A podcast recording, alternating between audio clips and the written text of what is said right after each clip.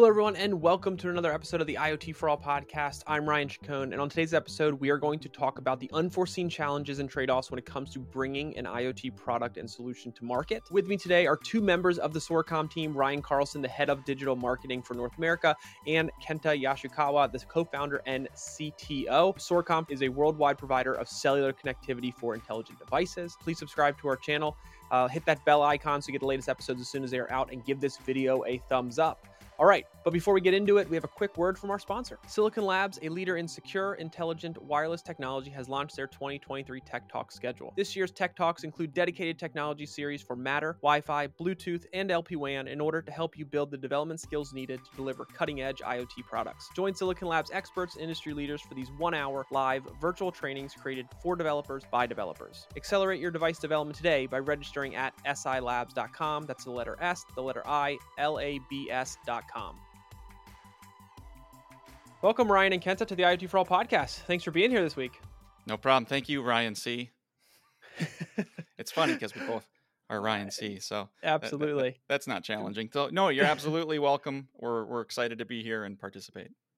Yeah, and, and, Kenta, it's great to have you back. I know we've we've done this before together, so it's great to have you. It sounds like a lot of things, exciting things, are going over going on over at Soracom. Um, maybe you can kick us off by just uh, introducing yourself again, talking about the company a little bit, and then Ryan jump in, give yourself an introduction as well. Yeah, sounds good. Um, yeah, definitely. Thank you for having me back again, Ryan. Uh, it was uh, a uh, little bit of time ago uh, that we did this together, and uh, I'm so excited being back here. Uh, yes, let me talk a little bit about the company and myself. we are a company called Soracom we offer a smart connectivity platform so that the uh, anybody who has an idea with connected products can uh, get started on uh, connecting them those devices to cloud environment and uh, make sure uh, everything uh, works smoothly and also secure um, and they can accelerate their their project by using our platform features and i'm cto and co-founder of the company and i've been working with the exciting customers and partners to be able to make the world a better place by joining forces with everyone together. Fantastic. Ryan, you want to give a quick introduction? Yeah, uh, I'm Ryan Carlson. Uh, I've been in the IoT industry for about 23 years. Uh, much of it was actually building products in the commercial space, so car washes, laundromats, retail facilities, and uh, have then also been suppliers, IoT platforms. So I've kind of seen all the different angles of building, creating, marketing, selling, and have made more mistakes than I'm even happy to admit. Uh, but that's how we all learn, right? Uh, I'll say you can't tell people what to do. You can only share your relevant life experience. And right. that's why I'm looking forward to today's conversation. Yeah, I've been looking forward to ever since we kind of um, kind of put our brains together to figure out you know what would be make a good good episode for our audience given um, the experience you both have. Um, and I, I know we kind of settled on talking about the unforeseen challenges and trade offs that come with bringing an IoT product to market. Um, and I thought it'd be good for us to kind of break that down based on the stages of, of development from the early exploration through the prototyping all the way you know kind of to the commercialization of it all. Um, so maybe what we can do is just start with those early stages so early exploration design up to the the, the prototyping and pilot stage and just kind of walk us through from each of your perspectives how you see or what you see are some of those unforeseen challenges and trade-offs that happen throughout those stages that would be good to kind of educate our audience on and to be on the lookout for and, and how to overcome them. Great I, I think that it's worth setting the stage by talking about the seasons that a project and a product team goes through. Uh, there, so this is a, a, loose framework that I've used in the past. Everyone can map their own process and labels to however they wish, but I think of it as exploration, validation, acceleration, and commercialization. There's a lot of hmm. shuns. In exploration, this is where it is an early idea. Uh, we may not have even presented it to the internal team. There may be no budget. Someone went to a conference, saw an idea, and so exploration is also sometimes thought of as discovery. And it's where you are now gathering the information that you need to kind of build that initial business case. You may have very few resources to support you in that effort. Validation is where we're going to have the proof of feasibility, the proof of business viability. So there's two tracks that kind of run parallel in most businesses. You're building out the business case and then the technical case. Uh, then acceleration is where we're typically we've gotten funding, we've got a lighthouse customer. There's probably some field testing using prototypes. Uh, you know, you're kind of cobbling things together. Uh, there's some pilots, maybe some early alpha, and that's where you're really proving to the customers that have you done the things you need to do before you go and do your first article of manufacturing. So somewhere in that process, you're ramping up to commercialization, and commercialization is where most companies end up kind of running the gambit. So let's start at the first season at exploration and where yep. I think the unforeseen situation or the un the, the circumstances. Uh, I'd say the first one is shiny syndrome, okay. and that's where you. I mean, just think Chat GPT. You know, uh, someone's like, "Oh, well, we've we've got to do something with yep. X Y Z technology. We're building a connected product. Well, we've got to use the latest carbon dingulator or whatever it is that came out." And there's a lot of waste without actually thinking through the the the business case. And now this is all like elementary. Yeah, of course, Ryan. Everyone knows you don't go running ahead. But I want to think about that exploration to validation to acceleration, that whole track as two separate tracks a technology engineering track and then that business track. The unforeseen danger that I've seen in dozens of, of projects is when one of those tracks skips too far ahead in the process. Hmm. And so let's all think about those projects. If we run too far ahead on the technology track, we're running with a prototype, maybe even putting something in the field. We haven't thought about how much it costs, how much we're going to charge, what the size of the market is, or even who else thinks it's going to be neat other than the person that built it on the on the test bench. Right. So the further you jump ahead, the more risk that gets introduced. It's also the opposite too. Vaporware comes from someone with an idea or a big idea running out ahead and pre-selling the thing, right? You're almost a commercialization and engineering is just catching up and it introduces a significant amount of risk, right? So I would find that exploration is where it's important where sometimes you have to slow down in order to speed up, hmm. right? So my experience has been be be aware of uh, how far down the road you are, and and I've seen it's most often engineering is run ahead with a big idea, and you miss very important business requirements, regulatory hmm. pieces, um, certifications, and even legal. Uh, it's unfortunate that legal uh, at the legal counsel at a company I was at a uh, couple couple places back uh, said, "Yep, I'm I'm pretty much the last person that that anyone talks to," and I, I re- it's, it's actually almost kind of sad. They're like, "I really wish someone would have come in, yeah, you know, early on because mm-hmm. I could have told you that." You know X Y Z. You know this consideration, that consideration. Right. Um, so, yeah, maybe you consult internal legal uh, early and often uh, when it, it's a new new idea. Well, it, it's funny because like even even on the that's a common co- uh, comment I've gotten from security companies too, where they sometimes have come in, been brought in later, and it's partially because they people don't aren't thinking about security early on. It's changing now for sure, but um, when you mentioned the legal situation, it reminded me of conversations I had with some security companies where they've been brought in later and it's be- caused lots of problems and become pretty expensive for companies to kind of go back and and make changes on the security side. Um, Kenta, from your perspective on that exploration phase, what are some of the challenges and trade offs that you see and um, are, are worth noting?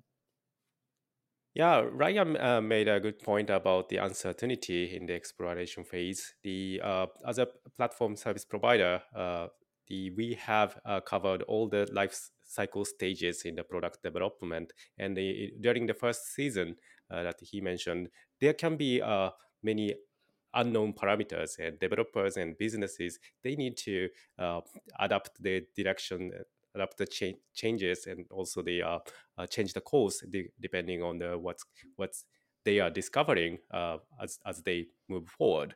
So uh, in that stage, they cannot predict, you know, how many devices will be sold or how many, uh, how much data is going to be used and things like that yet. And often when they Hmm. when you uh, prototype on IoT devices, and especially when you, you need to use the uh, external connectivity service like cellular or LPWAN, uh, you need to contract with uh, some uh, service provider. And if you are asked like questions like, okay, so how many devices are you going to have, and how much data you're going to use? You can't really answer, and even if you answer something, it can be Sure. totally wrong uh, when you deploy. So because of that, as a platform, we actually we have a, a, a totally transparent pay-as-you-go uh, model uh, for everyone to get started easily, and they can pivot uh, usage or uh, the number of devices anytime. We just uh, you know Mm. accommodate all the changes, and customers can just uh, pay what they use. So by using that, Right. uh, they can actually you know get started without having a fear of uh, failure. In, in case they need to pivot, they can. Um, we, we- the you know we can just adapt to it. And also, uh, if when you st- start the exploring phase, you may not know uh, what kind of you know cloud backend to use or what kind of uh, systems to build. So uh, we have uh, Mm. features to uh, make it easier for uh, sending data and storing them and the visualize on the dashboard so that the you you can actually uh, focus on how the devices work and how kind how the data they are collecting look like and what kind of user interactions you may have in the early stage of the exploration phase of the project. So uh, by having all these you know the the platform support to be able to adapt to changes. I think that's an important thing in the early phase of the uh, iot projects or any kind of connected product development. Y- Something that you'd mentioned there, Kenta, that that um, brings up a little PTSD for me was uh, uh, a smart pump, a smart pump deployment that was being put out into the world. Uh, cellular in a lot of the projects is something that is that's something you just wait till the end. So there's not a whole lot of discovery. It's like, well, yeah, of course, there's going to be regions where we deploy, and it's and it's outside uh, of that area. And so the test engineers were testing both cellular in where our R&D facility was. So all of the all of the testing was done where a cellular tower is right across the street. And so some of the early the early discovery or the early exploration uh, was just assuming that you had excellent bandwidth, almost no latency, all of the speed that your corporate connection could provide. And then when they and then when it was lighting up the the radio, it was picking up on a radio that was just right across the street within a metropolitan area. But when we had to go to the outer reaches of Canada, um, you know, even at the prototyping phase, uh, it was prototyping in a parking lot. We didn't prototype out in the wild and understanding how latency or understanding how the uh, the real world scenarios.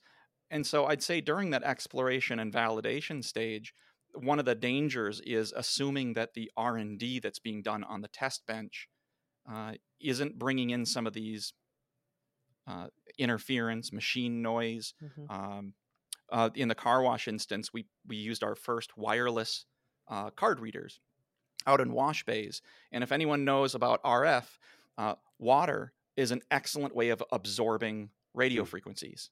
Right? It's- It's also great at absorbing uh, uh, um, radioactive uh, material as well. But uh, when you think about a car wash bay, where the self-service ones where a bunch of air and mist, you know, misting is going up in the air, that that accumulated moisture was dropping the wireless signal down drastically and so it meant looking at an entirely set a different set of repeaters which were not spec'd early on we had to go to a whole different type of commercial grade and so all of the pricing that was done at the point because we would run them but we never ran and like washed cars and tried to do it at the same time Hmm. so it's that that idea of thinking through a lot of those other variables which are unforeseen as the environmental conditions um, or doing cabling uh, if you're doing if you're doing iot and you've got data lines uh, something that caught us at least six different times where we'd flown a technician out to do an installation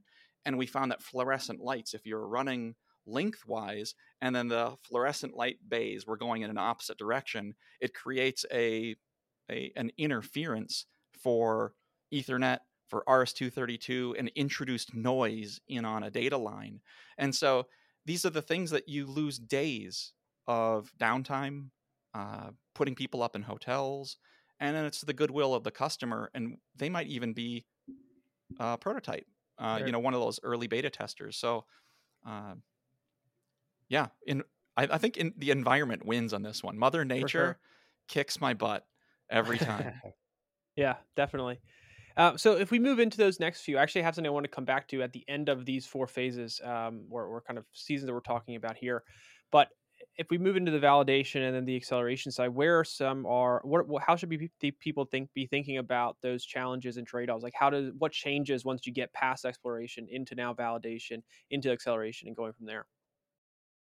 Validation and acceleration depend on every project, okay. but usually between those two, is getting the green light from the boss, the corporate. You're given the, you know, it's usually stage gate uh, two or three in a corporate setting where you officially just got money to really go go forth and and make a make a run at it. You probably have a project manager. You're given some uh, engineering resources. Right. So early validation is uh, usually a small team, maybe even a, a pet project. Okay. Acceleration is there's now a team behind you and and there's eyes on that project. So the performance of that project uh, can make or break careers as well. Yeah, what I've seen in the past is um, where we talked to a lot of other companies and experts who have said in that early stage, kind of this validation stage you're talking about, it's really important to ensure that there's some level of alignment between that small team and these stakeholders, um, at least at a some level. Obviously, they need to be knowledgeable that you're doing this, but ensure that you kind of set out what you think the ROI is going to look like, what success metrics are, so that when you do get to that eh, ability to accelerate forward and get towards scale and so forth, you have their support and you're not kind of starting from scratch and trying to kind of now sell this back into them to explain why there's value here because that definitely can derail any momentum and progress that's been made and the investment that's already been put forth. So how do you all kind of think about that? And, and i'd be curious just to kind of get your opinions on how people can kind of go about getting that buy-in in that validation stage so that when they're ready for acceleration there's less of a delay and they can kind of progress forward. That's a good question. Kenta what do you think yeah, definitely. You know, when it comes to uh, the validation and acceleration phase, it, there's a uh, you know uh, the checkpoint to pass, um, and it, uh, the the one important thing to do uh, during the verification phase is to have a, a POC available, a successful POC, and mm-hmm. demoing that to stakeholders and and preferably also with the potential users in the target audience uh, to get feedback and you know if the the, the feedback and all the stakeholders uh, opinions are, are, positive it's going to be smoother uh, towards the uh, acceleration phase but if there are uh, some yep. you know things to adjust again um, you know it's it's it's it's just a you know uh, always the case that, that there can be something to fix you know and what is important is you you don't get afraid of uh, getting negative feedback at that stage it's it's always sure. the case that you there is something to fix before moving forward so uh, you know uh, having that mindset and also uh, uh, welcoming all these negative feedbacks or constructive feedback and apply that that to the POC before acceleration uh, is an important thing. You know, if you once you accelerate it and rega- realizes the uh, the uh, something to fix, uh, it's to be much more costly and affect the project timeline longer. But if you can detect that in verification phase and fix it and uh, then accelerate, then it's going to be much more smoother and efficient. Right. So that those things are I important, and it's kind of similar to software development process, but um, it's some of them can be applied to hardware product development as well. Sure. Sorry, Ryan. Sure. No, no problem. Uh, it was something that you were, you know, the the proving it to the stakeholders.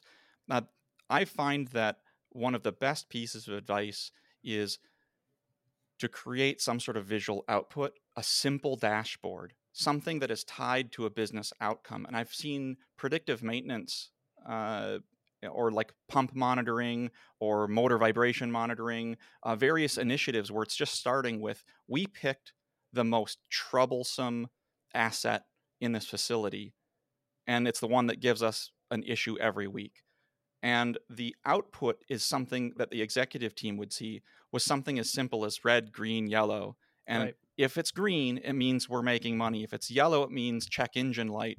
We've we already know that we've got people on it. Red means something is wrong. Hmm. Right here, this is just a simple visualization that says everything is okay. Or you know, this on this on this right side, it shows just the number of events going up. It's just a visual cue versus getting into the the waveforms and the algorithmic uh, uh, insights of the different sensor data and readings. Like it's very easy to lose uh, a, a stakeholder when nobody wants to buy a sensor they want to buy understanding of what's happening in Mm-hmm. a particular situation right so uh, i think the story of what does it look like one year in the future if everything's going well is oftentimes lost especially when it's an engineering led project uh, especially if it's a passion project uh, it's it's important to equate it into how does this help you know, the internal process Yeah, building that business line, case. right? yeah draw, Building that business draw case, business right. case exactly Yeah. Uh, How, how do what is from your all's experience when you've worked with companies and they've maybe you know or maybe you have run into this situation when you're talking to companies is they have potentially outdated opinions and biases and things that are attached to IoT the different talent technologies associated with IoT bringing this into their you know established kind of companies and, and processes. How do companies how can companies kind of be thinking and approaching that prior to going down that road? Because I'm sure a lot of our listeners run into that where they're talk to a potential customer or the team that they're working with at a, a company is now going and selling this back into their you know to their to their uh, management and they have to combat management's you know outdated opinions biases kind of cons- things that maybe are not as accurate. How do you advise them and how do you kind of approach handling that or being prepared to handle that? One thing that I If you uh, don't I- have some- that- if- that oh one thing that um, you made ahead, me Kenta. think Yeah. of regarding that is that you know the the stakeholders and management may not be the the actual users of the product or application that you are building. So the even if you get a, a, a feedback from them, uh, it may be may, may not be right. So even if even if, when we are building some feature, I might I may not be the right person, right target user of the new feature. So w- one thing that I'm always encouraging the team is to go to customer and who is actually going to use the, the feature and get their feedback and uh, work from there. sure So what we do usually is to uh, build something quickly after listening to customers' conversation and pain points in the development, and uh, build something and then uh, offer to the customer and get feedback. That will be more accurate uh, feedback than you know anybody in a inside company or engineering team. So that's uh, what I would recommend. That's a really good point because um, we've framed it in this way in the past where it's building kind of from that end user backwards when you start venturing down this path. You know, figuring out where the real pain points are, talking to those people, and framing it from there, ta- bringing in the business case, Ryan, that you mentioned. Um, but and but just kind of working backwards from there, as opposed to working from the technology forward. Usually, it, it kind of helps tie the real pain point, the real need for this to the the people that internally that you're trying to get there, but they're buying from um, because you're actually talking about real problems that exist because you're collecting them from those end users. Um, but Ryan, what do you think? I know you were, you're going to kind of jump in there before Kenta. I was going to say that when we say customer, understand that it is an incredibly loaded statement. Sure. I'm, I'm going to, a customer, there are buyers and users, and they are rarely the same person, especially in B2B. So when we are speaking to a stakeholder, they are usually in the buyer or an influencer then there's the users, and then there's the beneficiaries. Without having the voice of either one of those users or those beneficiaries to speak on behalf, you know, the uh, safety officer within a Right. plant, they are someone who is a beneficiary of that safety equipment that's used for the users and is going to help build the justification Mm-hmm. for the buyers uh, in order to do that, right? Like we need to bring these numbers down. We get these fines. We have to meet this compliance. Right. Failure to meet compliance equals, equals X Y Z. you know, there's all of these. Uh, it's just as much sales as it is product research, as it is user research, and so, you know, at this stage, we're still talking about trying to get the product into the field. So from exploration to validation, this is all still, you know, the development process. I think the most interesting part of this entire conversation is the commitment to put the product into the market and live with that commitment, mm-hmm. right? So when we go from acceleration, which is build the first article, do the initial testing, and now we're starting to bring marketing, we're bringing compliance, we're bringing distribution, channels, sales, training, all of those things. We now have to start thinking about oh this product is going to be out in the world at scale.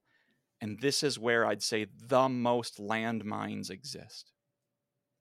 This isn't why products fail, it's why companies don't make another connected product. Right. It's a reason why companies fail to scale to their potential because they're limiting themselves in a couple of key areas. One of these areas is uh, around the ability to deal with your connected equipment out in the field. Mm-hmm. And I'm going to let Kenta speak to the technical aspects.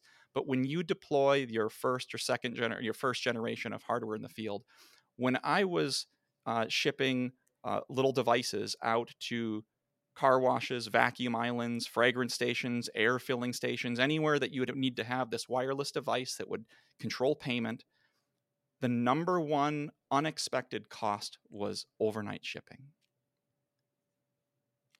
And everyone's going, why are we paying so? We pay a ton of money for shipping, but overnight shipping.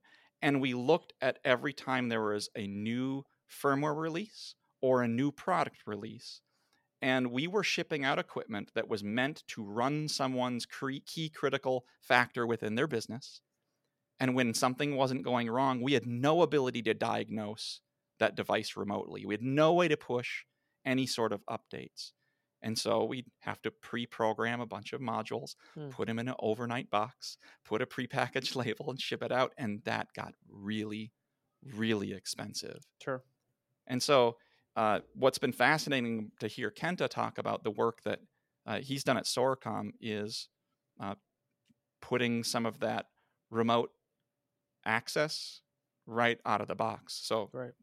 Kenta, what's been your experience with that? Yeah, you know, uh, if you have done uh, some software development, you know that you know you, when you write the code, it can never be the perfect one at the first write so the you have to always you know debug and uh, fix it and then uh, update and then deploy so uh, we have we you know my, my my background is actually cloud solutions architect and also the cloud side development. So the that process is you know uh, in my mind all the time and um, many of our engineers as well.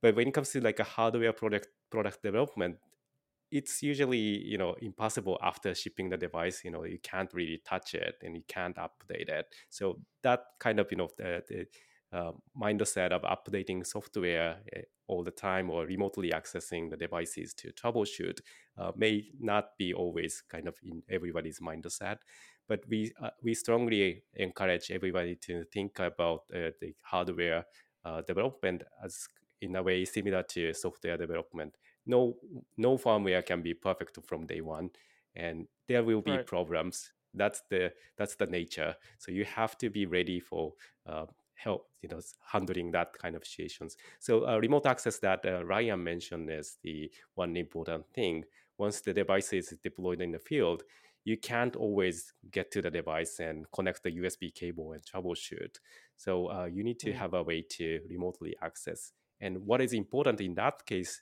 to think about is security. You can't just open the remote access port to the world, everybody on the public internet. You have to be able to securely access the port and only you and admins should be the, the ones who are connecting that port, no, no one else.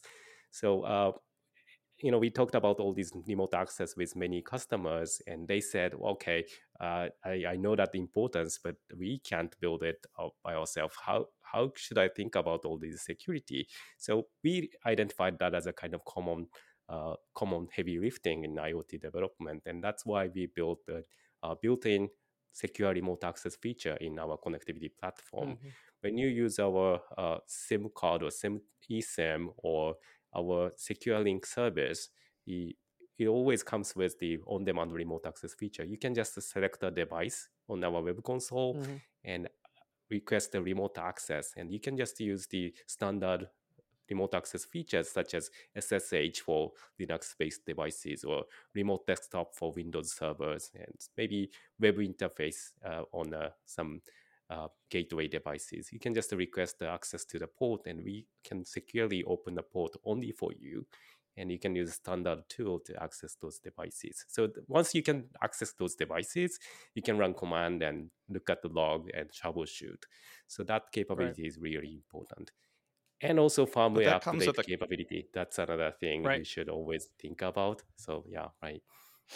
These are two. Uh, and that comes with the, ca- the caveat, though. Sorry, go ahead, Ryan. It, it comes with the it comes with the caveat though that uh, remote access. Uh, I remember our first iteration of handmade remote access, and it was leaving a port open and that turned into not a good idea all right? And so you know we're now in a world where security isn't isn't going to be getting any easier right? It's it's always just going to be more complex. So the the the you know static ips um, anything that's a permanent hook that's actually one of those unexpected long-term you know pieces of technical debt that we're finding is that you know you leave a vulnerability like that open you know, so it means thinking about things like VPNs or uh, in, in Kenta's case, you know, that on-demand feature, it caps out at like eight hours or something like that. Like it, it won't be a, per, it's not a persistent uh, uh, connection. So it's meant to be only as you need it and then closing itself out. So even if you're building something from a support department or a, a product support, you know, it's, it's, it's incredibly important to think about how you're kind of closing the door behind you mm. and, and and not and not leaving a point of intrusion because you know just as much as you don't want to have to drive out to all the locations and plug a USB in, you also don't want to have the PR uh, that comes with a secure, security vulnerability. Right. And I think it's a it's an important exercise that everyone should be doing if you don't have a security officer is find someone who can help run through an audit or run through that scenario of what happens if. And I think that's a really important um, piece to think about. So, yeah, I mean, if you're doing ISO uh, 27001 or ISO 9000 or um, HIPAA or HITRUST or you know some of these uh, other regulatory pieces or PCI DSS compliance, they're going to make you go through that anyways mm-hmm. and document it. So don't forget about those things either. and you know, just like uh, having legal early on, I know QA right. really wants to be involved early on. Like sure. bring QA in right from the get go. Bring legal in. Bring security. Right. No, I, I, I totally agree. You make some very good points. I think this this conversation has been very very um, kind of eye opening. I think to a lot of as people listen to this, it's going to be very eye opening because there's a lot of stages and different things that are challenges that change per stage. You need to be thinking about how to consider different different elements of it to really give yourself a chance of success, which is part of the reason why I think you know, IoT is to some is viewed as, a, as quite a challenging um, uh, kind of solution to to incorporate into their business. But the conversation we're having here is shedding light on I think some really key areas to be focused on as you're bringing a solution to life, whichever role that you're kind of playing in in, in that progress. Um, I, I, do have like another part of this conversation I want to get into, but what I'm thinking we'll do is save this for another recording and talk kind of more about now that we know what these challenges are, how do you really kind of successfully bring a product to market and go through those phases like more of the do's as opposed to the challenges, right? Um, but before I, I, I let you both go, I wanted to ask you because this will go out obviously earlier in the year, potentially than our next conversation. Um, what are you all kind of thinking about as far as 2023 ha- is set up for for the IoT space. You know, we're seeing AI kind of get a lot of conversation, which Ryan, to your point earlier, kind of, kind of comes into that whole you know the shiny object like Chat GPT is, is how is that really playing a role? Um, but just just tell me a little bit of like about kind of your thoughts on on where the industry is and where it's going this year, um, which I think will be kind of a good way to kind of wrap this conversation up. Yeah, since we just talked about AI and also the, uh, you know, Ryan also mentioned the Chat GPT. Uh, you know, the AI-based data processing is already happening and it has been, has done uh, uh, has been done uh, many times in uh, uh, 2022 as well. We have customers having the uh, camera devices in the field and does the, stream the video to the cloud backend and process them to uh, analyze the video and so that the people don't have to look at those things surveillance camera they can just get notified when event happens that kind of thing have been done and we have uh, all uh, cool customer case studies around that but now we are seeing the kind of next generation AI movement happening, uh, like uh, you know, Chat GPT is happening, and Google is now uh, launching a new right. um, chat engine, Bard. Um, so the one thing that I wanna I want to I will see I think I will we will see is that this morning we actually uh, talked about it. So maybe when you come when it comes to like exploration phase you want to try different ideas and you know uh, some many ideas most of the ideas are not going going anywhere but there are some uh, successful ones in order to find them you have to try many times and try different ideas so, you know, when you try a different idea, developers have to write the code and try it and see how it goes. It can mm-hmm. easily take days and weeks. But if you uh, can get use the um, chat gpt type of ai engine you can just uh, try an idea just talk to the ai and say hey i want to uh, do this make this happen when the button is clicked and they can actually write a code and deploy it and we can you know of course you know in the production you have to uh, look at the quality of the code and you know all the uh, qa and testing but for the prototyping phase right. i think that can be a useful way to try different ideas in a short period sure. of time and uh, get user feedback and build the right product so uh, that kind of development process uh, will be possible by having this next generation AI movement, and that can be applied mm-hmm. for many scenarios in IoT as well, which makes me excited. Sure. Good. Ryan, what do you think? Well, I, I heard two questions. One of them is the trend in 2023 and then AI. Uh, as far as the trends, this is an elephant in the room. We are going to see, this is me Babe Ruthing it, we are going to see a significant focus on where our components within our IoT devices are being sourced. Okay. There are already a lot of uh, lawyer, uh, the, the legal counsel within large companies are now wanting to know the chain of custody for where devices are being manufactured. Right? Are they being manufactured in China? Are they in Taiwan? Are they in Europe? And just knowing where things are coming from is very, very important. Consequently, there is also a significant amount of legislation and changes on data that are being implemented in 2023 that is around also data which state or national lines is data crossing, even from a telecommunications perspective. Sure. Does my data stay within my country? I mean, we've already seen this with privacy. We saw it with the iPhone and and you know uh, you know the all of the marketing metadata, but IoT data is just as much under scrutiny uh, for you know does the data stay within the country that it's generated so knowing these things are going to be questions that product managers are going to be asked and they're either going to be on it, which I doubt, because we mm. already just assume a global supply chain and a global economy and how this right. works. And again, this is just a trend. A trend just it's not saying this is how it always is going to be, but we know in 2023 that these are things people are going to want to be thinking about is mm-hmm. can I answer that question? You know, right. where's that chain of custody? As far as artificial intelligence, I don't want to say that I'm bullish on it, but AI isn't anything really new. Mm. We're finding new mathematical ways of doing neural linguistics. There's new ways of advanced learning models, but it's just machine learning. And The one thing that AI is exceptional at is finding patterns in an immense sizes of data sets. But what this does mean is that we need to have access to data. Yep. And I think this is where the key, the hole that IoT fits, it's a very nice AI sized yep. shape, uh, mm-hmm. is that the Internet of Things is the ability to start filling in those data gaps. Yep. AI is useless if it's got a limited data set.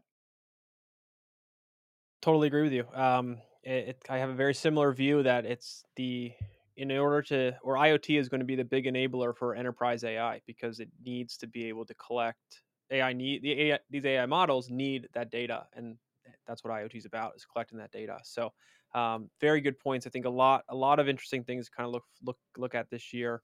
Um, this conversation was fantastic. I really appreciate both you taking the time. Um, we haven't done a deep dive into the challenges and the way you kind of broke it up for us, Ryan, is, is was very well understood. Um, so thank you for doing that. It's um, and your all's perspective from from each of the kind of angles you come from um, was very well received eh, on my side. So so thank you both for for taking the time. Look forward to having you back. I want to dive further into some of these topics, give our audience some more insights into each of those stages and the things you should be doing in order to succeed and kind of give yourself the best chance of success, which which will be a lot of fun to kind of talk through as well. Um, but other than that, yeah, thank you both so much and uh, appreciate you being here. Absolutely. Just wait for the 2.0 release of your product. That's when the fun really starts. Thank you, Ryan. All right, everyone. Thanks again for joining us this week on the IoT for All podcast on the IoT for All Media Network. I hope you enjoyed this episode. And if you did, please leave us a rating or review and be sure to subscribe to our podcast on whichever platform you're listening to us on. Also, if you have a guest you'd like to see on the show, please drop us a note at ryan at iotforall.com and we'll do everything we can to get them as a featured guest. Other than that, thanks again for listening, and we'll see you next time.